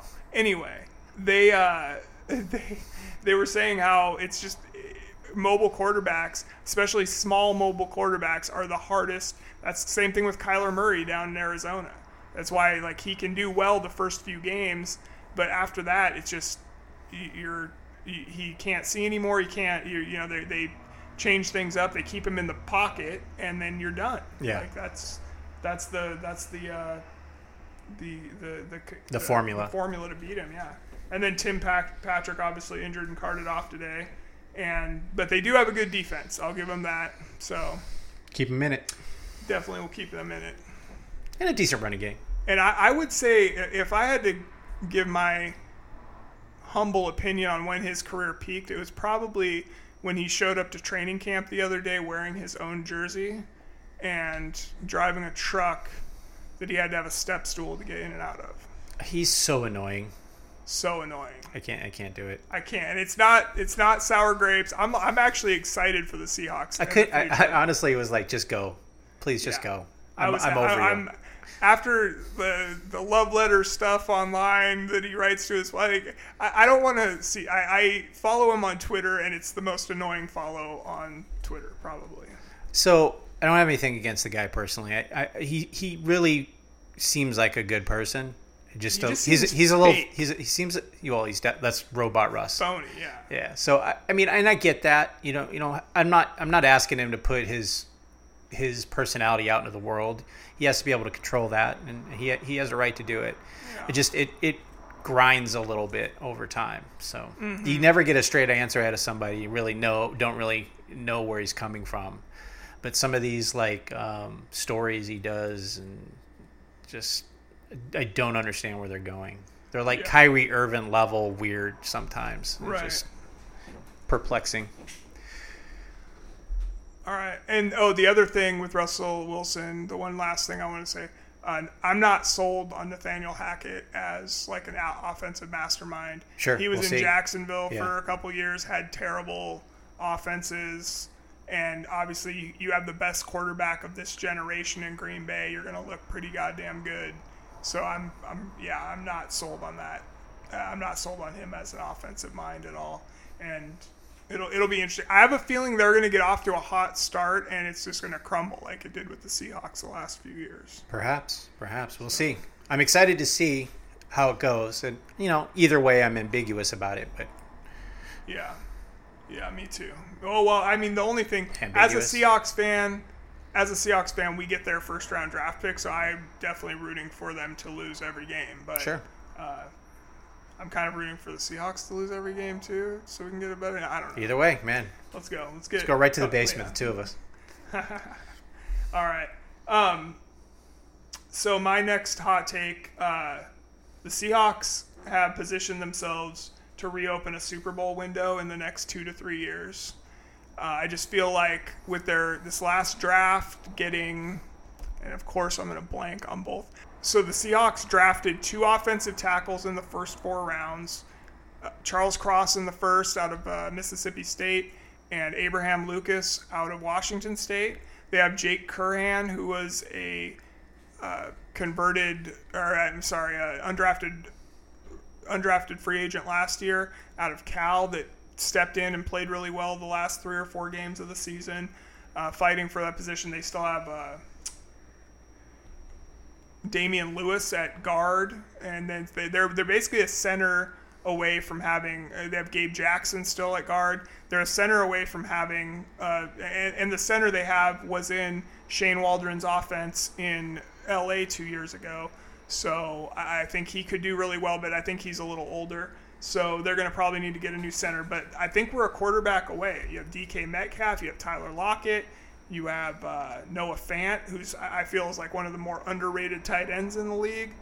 Uh, on We definitely upgraded at tight end. yeah, on defense, you have the, the best safety duo in football. You have and these cornerbacks. I don't know if you've heard like these cornerbacks, Coby Bryant and Tariq Woolen, uh, are the, they drafted both of those guys uh, in the first couple days of the ra- draft. both of those guys are getting rave reviews, shutting down DK Metcalf in in uh, practice. That's and, a good sign. DK Metcalf just signed his extension. Uh, and, and, really, the tight end room in general, you got a few guys in that room that can play. Uh, and, and, I feel like, yeah, the defense has been overhauled. You got uh, Darrell Taylor, who's turning into a hell of a pass rusher. Jordyn Brooks is one of the best linebackers in the NFL right now. Uh, I, am excited, man. I think I think we're a quarterback. We're, we're a season or two of of improvement, normal improvements from young guys, and a quarterback away from being a Super Bowl contender. A quarterback away from being a Super Bowl contender? Yes. And I heard a hot take the other day saying that somebody was saying they think that Seattle's setting themselves up to sign Lamar Jackson to a big contract next year because that would be Pete Carroll's like all-time like dream centerfold uh, quarterback. So I wouldn't hate it, I don't, I don't but I don't think I, don't I don't think there's any way uh, Baltimore gets rid of him. No, I think they got to keep him, but so that's my that's my hot take, man. I think yeah, I think we're really only missing the quarterback and and a little bit more seasoning from well, the rest of the team. I am generally pretty pessimistic about these things. I don't think it's impossible. Your hot take. I think we are a lot more than a quarterback away from a Super Bowl contender. We'll Maybe a, a, quarterback away from a playoff berth, but we we're not a legitimate contender. But we, I think we get. I think we. I think we're going to be pretty bad this year. We're going to take our lumps. These young offensive linemen are going to learn learn the ropes, and I think you draft a quarterback next year high in the draft, and and that's the other thing. I think Pete and John that like for all the criticism they've taken over the years since that 2000 like 10 and 11 draft when they hit on all those uh, Legion of Boom guys, the and got Russell Wilson. They are they've only gone to so after they drafted Russell Wilson, they only went to go watch one other quarterback uh, quarterback's pro day, and that was Josh Allen. So I feel like they can they have a good eye for quarterbacks. Uh, maybe it's just John Schneider. I don't know. I know Pete Carroll is a defensive minded guy and just wants his quarterback not to turn the ball over. But I feel like it's a flip of a coin. Top first round quarterbacks 50 50 whether they're anything. It's really just a flip of a coin. Right. So there's injury, there's you know different qualities that you know like Drew Lock has an amazing arm. He throws yeah. a beautiful deep ball. But you just don't know where it's going half the time. Well, and that's the that's the thing though that I, I feel like the Seahawks Seahawks could win ten games this year. They could win two games this year. I think if you can really if those offensive linemen can gel quickly and and there's a lot of ifs, but if they can gel quickly, let this running game take hold, and Drew Lock can just hand the ball off, hand the ball off, play action pass down the field to DK Metcalf or Tyler Lockett or Noah Fant I think you could be a dangerous team. Yeah. And I think the defense looks good. I mean, I think the defense, if if they're healthy, they're going to be they're going to be a good team. So, All right. Yeah. Well, uh, fingers crossed. I guess that's my that's my homer take. Homer the, take for the uh, homer hot take. Yep, homer hot take for the, the episode. Like it. All right. So what uh what do you got left here? All right, I got a couple more. This one's so dig in with this one. Okay. So um, Dan Snyder will be forced by the NFL to sell his team. Mm. That's my hot take. Maybe not this season, uh, but I think before the start of the 2023 season. Um, so let's little brief history of the Washington football team. Um, they uh, were a franchise that started in in Boston, and uh, they were owned by George Marshall, a racist. Um, right. They were called the Boston Braves when they entered the league. Um, in 1933, the name was changed to the. Right. I don't know how to say this. I feel like it just by saying it in context, it's still like absolutely offensive. Um, so we'll call. I, I, don't know. The the R word. they were changed to the R word, and then the ongoing narrative um, for the name change was to quote unquote honor the recently hired and first head coach of the team, William Lone Star Dietz, uh, who claimed to be part Sioux. Um, that turned out to be bullshit. Um, AP story from the Times seems to contradict that, whereby George Marshall was quoted as saying the name was changed to avoid confusion with the then Boston Braves baseball team. So in 1937, he moves the team to DC. Uh, back to George Marshall. Um, he was an avowed segre- segregationist, an unapologetic, unapologetic racist, and the last NFL owner to allow black players on the team uh, integrating in 1962. Now, he did this only because JFK threatened to kick the team out of the stadium, which was built on public lands. So, a precedent of where a pre- of a president or somebody in the federal government steps in to force an owner of the Washington football team to take action or else. Okay, so there's we're, we're starting a precedent here. Um, he went on uh, to state in his will that none of his estate was to go to any institution that backed school integration. He died in 1969. In 1972, frustrated that he couldn't see his football team his football team's home games, President Nixon involved his Justice Department to communicate his idea for fixing the issue, uh, basically allowing home playoff games to be shown regardless of sellout, Congress got involved investigating how to potentially leverage the NFL's monopoly exemption status, proposed their own plan, uh, which the NFL accepted. If a home game was sold out 72 hours before the game, they would show it on local TV. Yet another example of a precedent precedent of the federal government getting involved in the NFL uh, and threatening certain action in order to to get the desired result. Right. Um, Dan Snyder purchased the team in 1999. Uh, note he was a unanimous, unanimously approved by the other owners. Uh, he bought the team for 800 million, which at the time was the most expensive team purchasing deal in sports history. I thought that was pretty interesting. That is. So almost right away, um, he steps into a naming uh, na- uh, naming controversy. Okay. Now we all know that the prior name was um, known to be pretty uh, insensitive and um, racist. Racist, yeah, essentially. Um, some of the first articles um, related to how offensive the name uh, was were published in 1971, and there was some national protests that began in uh, 1988. There was significant pro- protests in the Super Bowl 1992, where the Washington football team and the Buffalo Bills played. So it kind of was a slow burn, uh, essentially.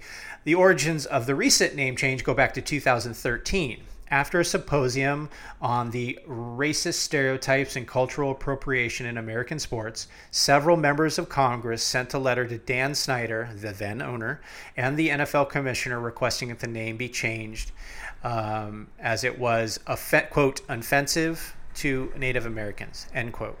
Snyder's response We'll never change, quote, we'll never change the name. It's that simple, never. You can use caps, end quote. The name was chosen in 1933 to honor the Native American. This is also his response. Quote The name was cho- chosen in 1933 to honor Native Americans in general, the coach, and the four players at the time that were Native American. End quote. Um, again, he's he's pushing forward this lie that was told by George Marshall and the football team back in the 30s. Um, he also said that in 1971, uh, George Allen consulted with the Red Cloud Indian Fund on the Pine Ridge Indian Reservation, which designed the logo. Now, this is true. He, uh, George Allen did go to this group to have them help approve the the uh, logo but they had they did not sign off on the name itself. Um, and they ended up saying, "quote As an organization, Red Cloud Indian School has never and will never endorse the use of the name R word." Right. Like many Native American organizations across the country, members of our staff and extended community find the name offensive. End quote. Shortly thereafter, the normal racist playbook uh, was executed. 2000, um, you know, they they basically say people say it's not that bad. We did a poll, we did a study, and 70% of the of the sports fans say it's fine. And then they kind of get some testimonials from people that are identifying as an indigenous person and and they kind of stand on the podium and say that it's not that bad. Uh, one particular guy was asked, and he basically said, "I don't care about that. I what I care about is you know uh, the atrocities being you know the rights being taken away from other you know indigenous people." So basically, he said, "I'm not worried about this this stupid name right now. We got so many other things to deal with." Um, so it's just that. Oh, and then the and then the politicians get involved with. Um, you got Pat Buchanan. Pat Buchanan stepping up and saying stuff like um, people are overreacting and and stuff like that. It just it, it, there's a when these things happen, you know, there's this playbook that gets played out by by um, the racist, I guess. Um, right. In 2014, the Trademark Trial and Appeals Board and the U.S. Patent and Trademark, Trademark Office canceled six trademarks held by the team, stating that the name is disparaging. Um, the team uh, appealed, lost in 2015. They appealed to uh, SCOTUS and lost in 2017. Now, the Supreme Court didn't rule that the name was offensive. What they right. ruled was is that the name was a commercial name and was not subject to the First Amendment and therefore was not protected and that the trademark office had a right to withhold it for whatever reason or uh, not renew it. So this doesn't mean that they had to stop using the name. What it meant is that other people could essentially license products with that name on it without any legal recourse. Um, right. So this is where it starts to hit the pocketbook, and then decisions start having to be made. But even then, back in 2014 uh, up to 2017, they lost the trademark and they were still we're running with this name. Um, then in 2020, following the George Floyd protests, the Washington Post announced they will stop using the name. Subsequently, other news outlets followed suit. Instead of calling, uh, instead calling them the Washington Football Team. NFL sponsors began putting pressure on the NFL by threatening to cut ties unless the name was changed, and retail retail companies began removing the name uh, from merchandise in the stores. So now it's really starting to get um, really affect the pocketbook and right. the, the public perception for the NFL in general. Stating in uh, 2020, the football team played under the name the Washington Football Team until this year, uh, their first as the Commanders. So that journey took us, let's say, from 2017 to 2019, uh, basically nothing. This guy was going to Right. He was going to use this name. He didn't care what anyone else thought. It was what it was until he got pressure. Again, another precedent here. And the only reason he got pressured is because of the George Floyd thing. So. Well, whatever the reason, another precedent here of there's external pressure being applied to the Washington football team and then uh, having a change happen. Right. All right. So now we have three examples where this kind of stuff happened. Now, now we get into the real disgusting stuff. Um, toxic work environment. Uh, in May 2nd of 2012, Washington football team cheerleaders make allegations to the New York Times in a report stating that they were sexually harassed and intimidated by the team and sponsors during a 2013 trip to Costa Rica for a swimsuit calendar shoot. Male team sponsors and suite holders were invited for a quote up close end quote access to the photo shoot. Their passports were collected mm. by team officials during the trip, taking away their official form of ID. This is essentially human trafficking. Yeah, no shit. So, May 31st, 2018, President of Business Operations Dennis Green resigns after 17 years with the team. He reportedly was in charge of selling access to the cheerleaders for that aforementioned 2013 shoot. On September 27, 2018, the Washington football team completed their internal quote investigation concluding that quote all aspects of the report were accurate but the events were greatly exaggerated and dramatized end quote. The team said it would make changes and to the team said it would make changes to be more quote family friendly end quote december 30th 2019 team fires president bill uh, bruce allen uh, his emails with Jon Gruden would surface in 2000, 2021, revealing racist, homophobic, and sexist comments made by Gruden. Allen joked about uh, racial and political diversity. Now, July 12, 2020, the team fires Alex Santos, Director of Player Personnel, and Richard Mann, Assistant Director of Player Personnel, allegations to be outlined uh, four days later.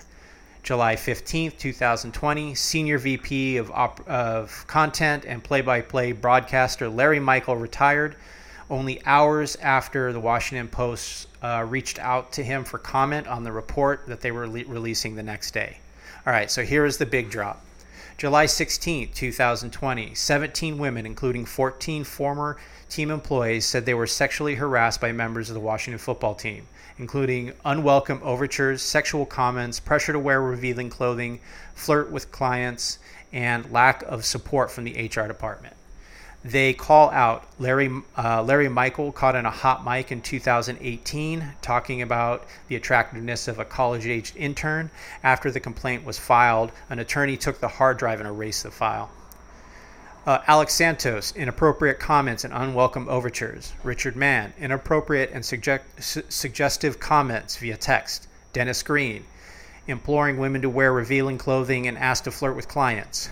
Mitch Mitch Gresham or Gersh, Gershman, uh, former COO, uh, berating employees and making comments about bodies. One woman stated that she was propositioned every day uh, uh at training camp.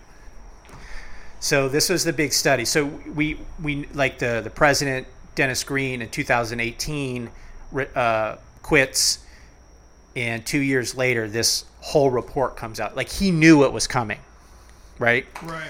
Um, so, uh, July 17th, 2020, the athletic writer accuses Alex Santos um, of inappropriate comments and un- unwelcome advances toward her in March of 2019. Uh, August 26, 2020, we have new allegations. Former cheerleader states that the, at a charity event in November of 2014, Dan Snyder suggested she join a longtime friend, Anthony Roberts, in a hotel room to, quote, get to know each other better, end quote. Larry Michael had commissioned two outtake videos of the aforementioned swimsuit calendar shoot in 2008 and 2010, stating that they were a, quote, special project for the owner, end quote. Larry Michael was also accused of sexually harassing a former employee throughout her eight year tenure with the team, including suggestive comments, unwelcome overtures, inappropriate touching. Former intern tried to file a sexual harassment claim against Alex Santos, but the CFO told her that the team was, quote, male dominated culture, end quote, and she would have to avoid Santos or quit. She quit. August 31st, 2020, the NFL takes over the quote unquote internal investigation. Things are getting kind of dicey at this Right. point. September 3rd, former employees on Outside the Line said that while she was an intern, she was followed to her car by a player who continued with unwanted overtures as she tried to leave. She finally left the team after male executives repeatedly commented on her looks. September 4th, 2020. Court documents show that the NFL had asked Dan Snyder to, quote, back off his use of private investigators related to the investigation. He's essentially operating a shadow investigation while the NFL is investigating. So that's He, uh, he seems like a sneaky little fucker. it's um, he's worse than that. I'll, I'll have my comments at the end. Uh, December 22nd, 2020, court documents show Dan Snyder paid $1.6 million in 2009 to settle his sexual misconduct a- allegations. February 8th, 2021, team suspends the cheerleader program pending the investigation. February 10th, 2021, team reaches an undisclosed settlement with the cheerleaders appearing in the aforementioned 2008-2010 videos. March 3rd, 2021, team drops the cheerleading program. July 2nd, 2021, the NFL concludes the investigation, stating that the team was, quote, highly unprofessional workplace, uh, including frequent examples of bullying, intimidation, and sexual harassment, end quote. The team was fined $10 million. October 8th, 2021, the aforementioned emails between Jon Gruden and Bruce Allen were leaked to the press, highlighting its use of uh, racial tropes when discussing DeMaurice Smith, head of the uh, NFLPA. October 11th, 2021, Jon Gruden resigns as coach of the Las Vegas Raiders. October 16, 2021, the House Committee on Oversight and Reform calls on the commissioner to give Congress uh, the findings of the report. December 14, 2021, citing court filings, the Washington Post reports Dan Snyder actively interfered with the investigation by trying to suppress evidence and pay off witnesses. February 2nd, 2022, new allegations arise during an HBO Real Sports podcast. Dan Snyder's placed his hand on a former employee's thigh under the table at a work dinner. He then proceeded to force uh, attempt to force her into a limo after the event, stopping only when advised by his lawyer to stop. Quote, Dan, very, very bad idea. And I mean bad idea, end quote. Snyder laughed as uh, Snyder would repeatedly laugh as men groped and made unwanted advances uh, at female employees in uh, the owner suite. Uh, he was also accused. Uh, he also in this uh, new allegation, um, an unnamed player on the team dropped his pants on multiple occasions in front of former employees. All right, February 3rd, 2022, Congress finally speaks to former employees. Much of the accusations are corroborated. February 4th, 2020, Two, Congress discovers a quote common interest agreement end quote between the NFL and the team, potentially giving Dan Snyder the ability to quote limit the disclosure of the specific findings and recommendations. Basically, they uh, the NFL and Dan Snyder now have an agreement that they can't release anything because it would be mutually exclusive uh, destruction. Okay. Mutual destruction. So they basically clammed up. Um, February 9th, 2022, uh, team announces it will be investigating the newest allegations. NFL overrules and takes control of the investigation. So, after all of this stuff that was released on February 2nd, uh, the football team goes, Hey, we got this. And the NFL is like, No, yeah, we'll, we, we, we'll got take, we, got it. we got this from here. Um, hold my beer. Uh, February 10th, 2022, NFL blames the team for withholding documents team states it was a joint legal strategy, which I do believe. Probably. March 31st, 2022, allegations of financial impropriety arose. So this is part two of this whole scandal. All of this toxic work environment, sexual harassment ha- had led to obviously the Congress looking into it. And then once they started digging in, they found out about these financial uh, improprieties as well. So, uh, March 31st, uh, 2022, Washington Post reports that the committee is investigating allegations of financial impropriety impropriety by the team and Daniel Snyder. Uh, they gave no additional details at the time. March 4th, uh, 2022, former executive Jason Friedman secretly testifies that the financial malfeasance by the team. One specific claim being that the team withheld ticket revenue share for other teams. April 12, 2022, the committee forwards the financial malfeasance allegations to the Federal T- Trade Commission, FTC, um, with the testimony of Jason Friedman stating that, quote, that the team withheld up to 5 million in refundable deposits from season ticket holders and maintained two, seat, two sets of books, end quote uh, to um, then they were underreporting ticket revenue to the NFL, hiding money that was meant to be shared with the other own- owners. April 18th, 2022, the team releases a statement denying the claims of the financial uh, malfeasance. April 25th, the uh, Virginia and District of Columbia Attorney Generals announced they both are investigating the team and Dan Snyder for sexual harassment in the workplace as well as financial malfeasance. June 1st, Congress asked Dan Snyder and Roger Goodell to testify in front of the committee. Uh, June 15th, Snyder declines the request. Goodell accepts. Sometime between June 1st and June 22nd, uh, Dan Snyder uh, leaves the U.S. and heads to his boat in the Mediterranean Sea. He has like a $200 million boat um, that he uh, uh, sit, sitting out there. And I and based on all of the things that I'm reading, Dan Snyder of him. based on all the stuff I'm reading, I'm almost positive there's at least one trafficked person on that boat at any at any given time with this with this guy's history. Wow. Uh, June 22nd, uh, 2022, committee releases new details of Snyder running a shadow investigation. Goodell testifies before the committee.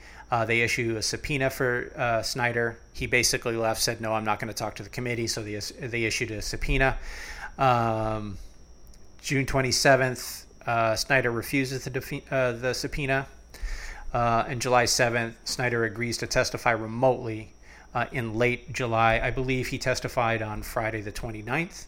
Um, I don't know what he said yet, um, so it's kind of still up in the air. But based on all of these things, all of the precedent, I think I think there's line, grounds. They're gonna make they're gonna make him sell the team. They have to. So my first thought on this, and I know this, if anybody's actually still listening to this, Thank you for your uh, patience. Yeah, for an hour. I feel like I had to get this out. I said I so my first thought was I don't think any of the sexual improprieties or the harassment and work uh, toxic workplace environment stuff has any bearing on any other NFL owner wanting him to sell the team. It's that he was trying to rip them off financially. That's what it's all going to boil down to them making him sell the team. I really don't think any of these NFL owners, if this didn't come out and they kind of knew about it in their like owner meetings, I don't think they'd do a damn thing about it. They'd Yeah, handle they'd it probably- internal. yeah, I, I think, think where too. it becomes a problem is when this information makes it to Congress and you start having to answer to an, uh, an institution that can essentially remove your uh, your you from the monopoly exempt list. Right. I think that's the key part of this is that the federal government has the leverage to entice the NFL to act accordingly. And when you start talking about messing up the bag with 31 other billionaires, um, they're going to start to we we already talked about uh, Haslam, a billionaire at the time, entering into a risky scheme to defraud his customers of $50 million. He's already worth a billion. And he's willing to do that for $50 million. Yeah. Like, who, what do you think is going to happen if you start messing up the bag for these guys? He needed some money towards a boat in the Mediterranean to be What I, what what I, what's funny to me is like I don't understand why the other owners don't. Why do they back the guy? Like what are what's the precedent that you're trying to prevent? Like your team can just be ripped from you. There's enough evidence here to say that this person not only should he not own a professional football uh, professional sports team, he should be in prison somewhere. Well, and it's not like they're taking his team away and he's left with nothing. He's going to get to sell it for probably two billion dollars or something, if not more. And I mean, look at what the NBA did with Donald Sterling when the you know him. Well, the NBA is the racial NBA and the NFL is the NFL. Exactly. They they handle they operate things different. That's why I, I They're the best. They're the best run uh, professional sports team. Uh, and my conscience is clean when I watch a basketball game. I know not everyone is like the greatest person in the world playing Right. basketball. I get it, but it's nothing like the dysfunction of the NFL. No. And who knows? I mean, is that does that relate back to like CTE? I mean, I guess the owners don't have CTE, but the players. I mean, being your head beat against a wall for 20 years, does that make you Deshaun Watson think you can control women and do terrible things to them, or Ezekiel Elliott, or Greg Hardy, or any of these? You know, I mean, it's. I wonder where that where that line is drawn because these are all like I- innocent children at some I point, would but err, I would err on the side of, that these guys, and again, I haven't asked them, but I, I would err on the side that these guys do this stuff because they feel like they can. because they've been like lollycoddled all the way through since they were little kids. No, I. I, I think I think they're wealthy. They have a, a particular set of skills that's that's um, valued in our society. There aren't a lot of them.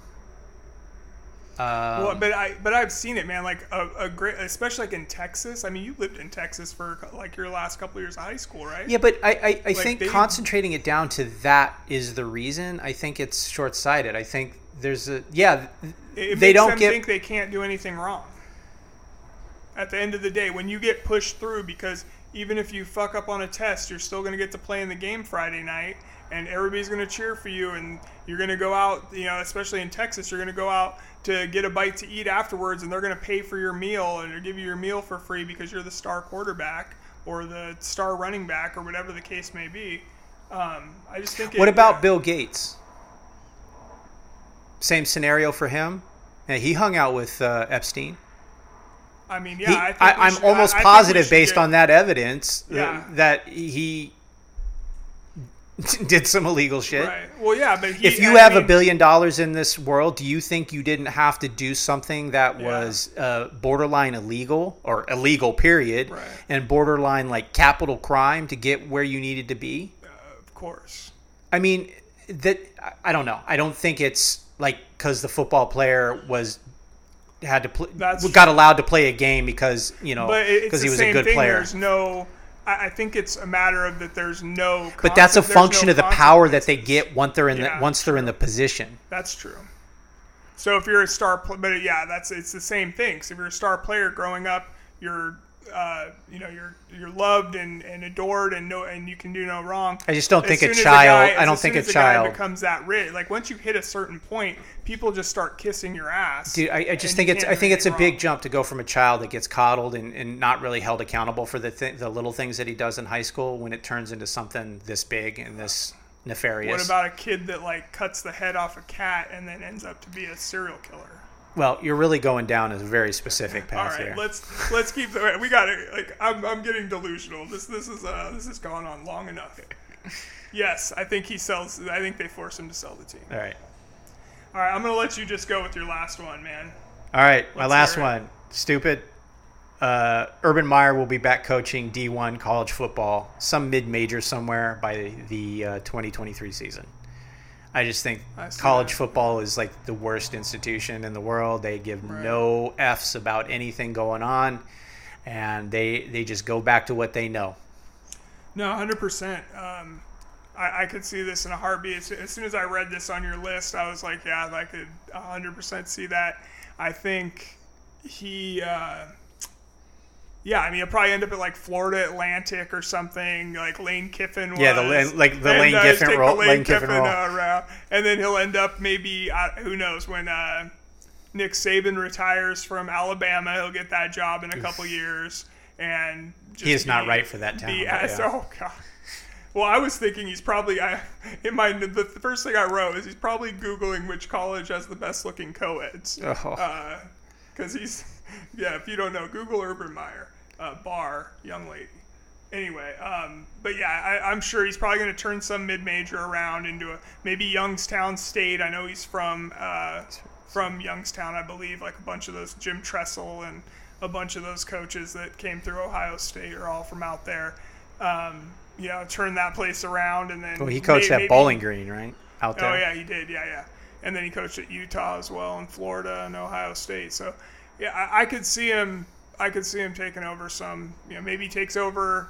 Uh, you know, UCLA. He's going to want to be in some big city, like with nice weather. Probably maybe Miami. Maybe maybe. I, I don't Florida, even think he'll have that choice. I think the thing that the enough time goes by, he's like, I think we can do this again. He, he's getting phone calls right now. Oh yeah, So it's just about when his PR team figures that it's the right time to go out there. Yeah, I, I'm a Washington Huskies fan, and everybody on the Washington when the Washington Huskies fired their coach and hired a new guy this year uh, from Fresno State, but everybody was like, "Go get Urban Meyer! Like, what are you doing? Like, when Urban Meyer gets fired, go get him." And I was like, I mean.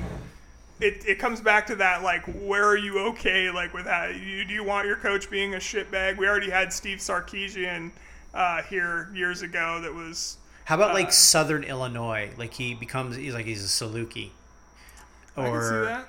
Or Western Michigan. yeah You know, something like that. That's what I'm thinking. I could see it, man. I, I think you're right. I think he's definitely, uh, yeah. I think. I mean, it's just like Nick Saban, but Nick Saban got to go right back to Alabama from Miami and didn't have nearly the controversy that uh, Being that it's. Ohio, I think if he goes, Urban Meyer had. I want to I want to go back to Ohio State. They'd figure out a way to bring him back. Maybe 'Cause have he beat Michigan. advisor for a, yeah, He's a Yeah. consultant. yeah. I've him as a consultant for a couple of years until Ryan Day takes a uh, an NFL job and then he gets the job back. Well, Yeah. There you go. Any Well, other man, ones, or you just? I, yeah, I think that's it. I Okay. think that's it. I think we uh, we we hot taked them to death, and uh, hopefully everybody likes this. If you're still listening, we appreciate you. Please like, share, rate, review, listen. We we, we really appreciate it all, and uh, we'll be back soon. We're gonna we're gonna get some more. Uh, we're we're, we're uh, volleying ideas back and forth. Um, actually, Mike's the idea guy. I'm not even gonna lie, but uh, I'm counting on Mike. Hopefully, he's volleying some ideas around in his head, and uh, we will be back soon. Uh, NFL season's right around the corner. By the time this is out, it's probably going to be uh, coincide with you watching the uh, Hall of Fame game in a couple of days. So, uh, hope you all enjoy, and we will be back soon. Man, if I had known it'd been this hard, it was going to be this hard, I would have never started this podcast. All right, guys. Until next time.